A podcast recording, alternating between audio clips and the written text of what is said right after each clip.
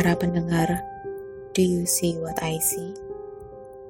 Seperti pada ceritaku sebelumnya, aku pernah menjelaskan bahwa dulu aku bekerja sebagai account officer di sebuah bank swasta di Semarang. Dan saat itu, aku bersama teman dekatku kos di daerah Sampangan. Sebenarnya, satu kamar kos hanya boleh diisi oleh satu orang saja. Namun aku memohon kepada ibu kos untuk memberikan kelonggaran kepada temanku. Mengingat temanku hanya menggunakan kamar itu khusus di hari Jumat sore hingga Sabtu siang saja. Dia adalah mahasiswa S2 di salah satu kampus dekat area kos dan hanya masuk saat weekend. Kembali ke kisahku ini. Kamar kos di sana hanya ada empat kamar dengan ukuran 4 kali 4. Lumayan besar dengan harga 250.000 per bulan. Dan memiliki dua kamar mandi di sebelah ujung paling belakang. Namun, selama beberapa bulan awal, aku dengan sesama penghuni kos lain tidak pernah bertemu. Mungkin beda ya antara kos mahasiswa dengan kos karyawati. Nampaknya semakin dewasa seseorang, maka kuantitas bergaulnya semakin berkurang. Jadi bila aku tiba di kos sore hari, seringnya hanya ku dengar suara TV atau musik dari kamar satu dan dua yang dalam keadaan pintu tertutup rapat. Oh ya, aku adalah penghuni kamar nomor tiga. Hari itu seperti rutinitasku sehari-hari. Pulang kantor, aku memarkirkan motorku dan masuk ke kamar berganti pakaian dan mandi, lalu masuk kamar lagi dan memutar radio sambil menikmati makanan yang sebelumnya ku beli di perjalanan pulang. Hari semakin gelap. Tiba-tiba, ku dengar ada yang mengetuk pintu kamarku. Aku mengecilkan suara radio dan bertanya, "Siapa?" Tak ada jawaban. Dan terdengar ketukan lagi. Penasaran, aku membuka pintu dan tak menemukan siapa pun di luar kamarku. Aku celingukan ke sana kemari. Aneh, apa aku salah dengar ya? Dan saat aku berbalik hendak menutup pintu, tiba-tiba, Ciluba! Aku terkejut saat seorang cewek muncul tiba-tiba entah dari mana sambil meringis menahan tawa geli. Aku menatapnya kebingungan. Nih cewek sarap kali ya? Ngagetin orang terus cengengesan gitu. Padahal kenal juga enggak. Kenapa mbak? Tanyaku agak ketus. Dia bertanya, Aku kesepian nih, boleh masuk gak? Sambil memohon. Karena khawatir dianggap tidak sopan, maka ku persilahkan dia masuk. Cewek itu yang akhirnya ku ketahui bernama Meiske, namun lebih suka dipanggil Messi, sejak hari itu sering mengetuk pintu kamarku di jam yang hampir sama dan cara yang sama, yaitu mengucapkan salam. Cilukba saat aku membuka pintu untuknya. Lalu meminta izin untuk masuk ke dalam kamarku. Macy adalah orang yang kunilai cukup ceria. Rambutnya panjang sepunggung, hitam lebat dan sedikit ikal rambut yang kuidamkan dari dulu, dengan poni yang menutupi dahinya. Kami sering mendengar siaran radio berdua sambil bercerita tentang keseharian kami di atas tempat tidurku. Tapi sebenarnya ada beberapa kejanggalan dari kisahnya sih. Pertama, dia mengaku penghuni kamar nomor 4. Padahal yang aku tahu, saat aku masuk kos ini dulu, ibu kos bilang bahwa kamar nomor 3 dan 4 itu kosong. Dan seingatku, saat aku berangkat kerja, kamar nomor 4 selalu gelap dan tertutup rapat. Atau setidaknya aku mendengar ada aktivitas di kamar tersebut, walaupun tertutup layaknya kamar nomor satu dan dua. Kedua, Macy tidak pernah mau makan atau minum apa pun yang kusajikan untuknya, walaupun dia memuji aromanya enak. Pernah sekali, aku sengaja membawa dua bungkus makanan satu untukku dan satu untuknya. Tapi dia hanya menghirup aromanya sambil berkata, "Wah, sedap nih aromanya." Tapi menolak untuk makan dengan alasan diet. Oke lah, makan di malam hari memang pantang untuk yang sedang diet, walaupun tubuhnya sendiri terbilang agak kurus tapi menolak minum teh, kopi, sirup, bahkan air mineral pun ditolaknya. Aneh. Ketiga, dia mengaku penghuni kamar nomor empat. Tapi saat kutanya kenapa saat aku berangkat kerja dan pulang kerja, kamarnya selalu gelap, tertutup rapat, seolah tak berpenghuni, katanya dia itu insomnia dan harus konsumsi obat tidur di malam hari. Itu sebabnya dia tidur dari pagi hingga menjelang malam. Keempat, saat kutanya apakah dia bekerja atau masih kuliah, dia jawab bukan semuanya. Lalu kutanya, bagaimana dia bayar sewa kos? Dia malah bilang kalau sewa kos sudah dia lunasi sampai beberapa tahun. Duh, gak jelas banget deh nih cewek. Semakin aku kebingungan, semakin tertawa senang dia. Dan ya, kelima, dia sering mengamati tata letak isi kamarku.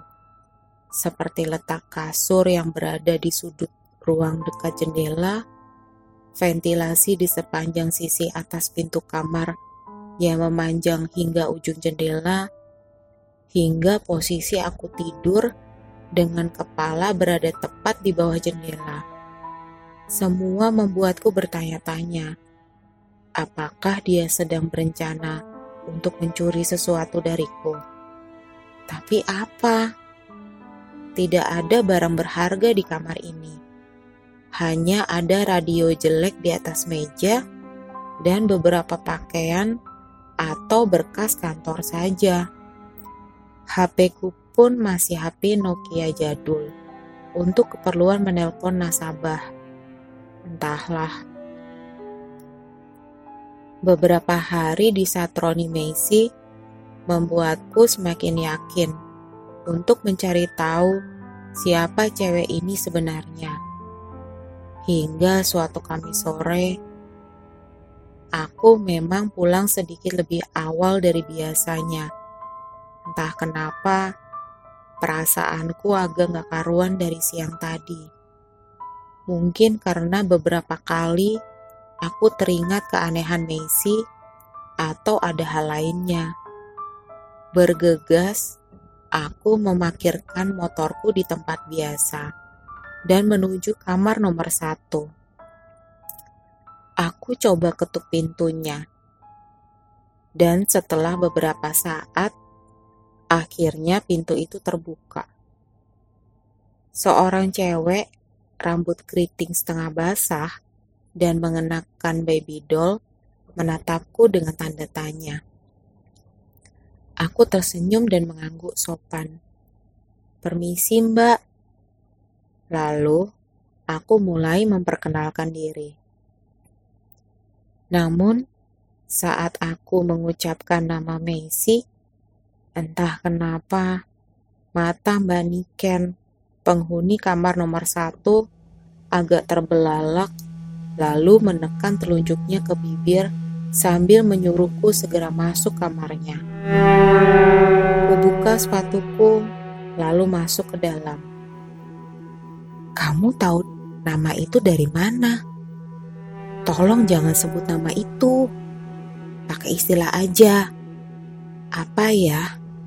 Uh, ini aja. Si Mbak aja. Kata Mbak Niken seperti setengah panik. Oh, Oke, kataku. Lalu kuceritakan dari awal hingga keganjilan-keganjilan yang ada di benakku. Mbak Niken menghela nafas sambil memegang dadanya. Udah, sekarang ganti aku yang cerita yo. Kamu jangan nyela omonganku. Pokoknya, kamu dengerin aja sampai aku selesai. Jadi, dulu memang ada anak kos bernama Meiske. Kabarnya, dia masih keluarga jauh pemilik kos ini. Meiske, atau yang lebih suka dipanggil Meisi ini, dibesarkan dari keluarga broken home. Ibunya menikah lagi, dan bapaknya kabur entah ke mana. Konon, Messi ini mendapat perlakuan tidak senonoh dari bapak tirinya hingga hamil. Ibunya malah marah dan menuduh Messi yang kecentilan. Memang, kalau dilihat sekilas, Messi ini rada centil anaknya. Diusirlah Messi dari rumah, lalu diungsikan ke kos ini dengan harapan Messi bisa melupakan kejadian buruk setelah kasus pemerkosaan dan aborsi. Karena memang kos ini jarang didatangi pemilik kos yang juga merupakan budenya Messi, malah membuat Messi makin terpuruk dan kesepian. Terakhir yang Mbak Niken tahu dan saksikan sendiri adalah kehebohan pemilik kos saat menemukan Messi dalam kondisi tak sadarkan diri karena konsumsi obat tidur berlebihan. Sempat dilarikan ke rumah sakit, namun kabarnya nyawa Messi tak tertolong. Ih, merinding aku jadinya. Aku hanya melongo dan tak sanggup komentar apa-apa. Terlebih saat Mbak Niken bilang, kalau dulu dia sempat menghuni kamarku dan beberapa kali mendengar suara menangis atau perempuan tertawa dari arah kamar nomor 4 di malam hari semenjak kematian Messi. Itu sebabnya dia langsung pindah ke kamar ini. Begitu penghuni kamar lama mengakhiri masa sewanya. Ya Tuhan, rasanya kok aku jadi pengen pindah kos aja ya sekarang. Tapi kan gak mungkin aku langsung dapat kamar kos dalam beberapa menit. Belum lagi pindah barang dan lain-lainnya. Kepala aku rasanya mau pecah. Akhirnya, aku mengucapkan terima kasih ke Mbak Niken atas informasinya dan pamit menuju kamarku. Sore itu, aku jadi takut keluar kamar dan memutuskan untuk mengunci diri di dalam kamar saja sampai besok pagi. Bahkan aku gak makan dan gak berani mandi sore itu. Apalagi posisi kamar mandi ada di belakang, di mana Aku harus melewati kamar nomor 4. Ih, merinding lagi. Aku terbaring di atas kasurku sambil menatap ke langit kamar dan coba berpikir langkah apa yang harus kuambil besok. Sampai akhirnya ku dengar suara ketukan yang khas di pintu kamarku. Aku terlonjak dari kasur dan langsung pelan-pelan bangkit menuju pintu kamar untuk memastikannya terkunci. Ah, aman, sudah terkunci. Lalu aku mematikan lampu kamarku sebagai pertanda bahwa aku ingin istirahat dan tak mau diganggu. Aku bergegas baring lagi di kasur dan menutupi diriku dengan selimut sambil berdoa dalam hati, supaya apa pun di luar sana jangan mengganggu aku. Ku dengar lagi ketukan khas itu di pintu. Duh Gusti, Mbok ia pergi toh. Teriakku dalam hati sambil memejamkan mata. Dan seketika itu juga, ketukan di pintu itu berhenti. Hah, akhirnya. Cilu. Astaga, mataku terbuka lebar aku dengar suara lirih perempuan yang familiar di telingaku. Kini begitu lirih, namun seolah dekat sekali di telingaku. Aku menoleh ke kanan dan ke kiri. Tak ada siapa pun. Cilu. Suara itu sepertinya datang dari arah jendela. Aku terduduk ngeri di atas ranjangku dan menghadap ke jendela. Dari balik tirai, kulihat bayangan perempuan seolah membungkuk ke posisi di mana kepalaku terbaring tadi. Aku langsung loncat dan sembunyi di bawah meja yang berada di seberang kasur. Aku masih bisa mengintip ke arah jendela karena meja ini pun langsung berhadapan dengan jendela dan kasur. Bayangan itu kini tiba-tiba berdiri dan semakin tinggi, tinggi, hingga mencapai ventilasi dan Ya Tuhan, kulihat dari luar ventilasi sepasang mata yang melotot tajam seolah mata raksasa yang mencari mangsa. Aku beringsut bersembunyi untuk menghindarinya. Aku berdoa dalam hati sambil gemetar menahan tangis. Aku ketakutan saat itu.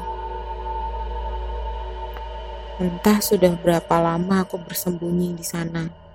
Sepertinya lama sekali teror itu berlalu, hingga aku mendengar ketukan di pintu lagi. Namun kali ini irama ketukannya berbeda. Aku berusaha meyakinkan diri bahwa kali ini bukan makhluk aneh yang menerorku. Aku masih menunggu dalam diam hingga satu suara yang aku kenal memanggilku dari luar. Itu suara teman sekamarku. Hampir saja aku membuka pintu, hingga aku tiba-tiba teringat bahwa ini hari Kamis malam, bukan hari Jumat. Sedangkan teman sekamarku kan datang setiap hari Jumat sore. Aku langsung meraih HP-ku dan menelpon nomornya. Ku dengar dering suara HP dari balik pintu dan seseorang menjawab, "Kamu di mana?" Demi Tuhan, saat itu suara temanku seperti suara malaikat penolong buatku. Begitu yakin bahwa dialah yang berdiri di luar kamar, segera aku menyalakan lampu dan membuka pintu. Dan seperti drama receh di acara TV, aku memeluknya sambil menyuruh segera masuk. Ternyata dia memang ada kegiatan di kampusnya besok pagi. Itu sebabnya dia datang malam ini. Aku lalu ceritakan semua hal yang terjadi, dan kami sepakat bahwa besok siang kami berdua akan mencari kos yang baru. Untungnya, kami memang langsung mendapat kamar kos, walaupun lebih jauh dan lebih mahal. Tapi bagiku, jauh lebih baik daripada aku harus dihantui tiap malam dengan cilupa.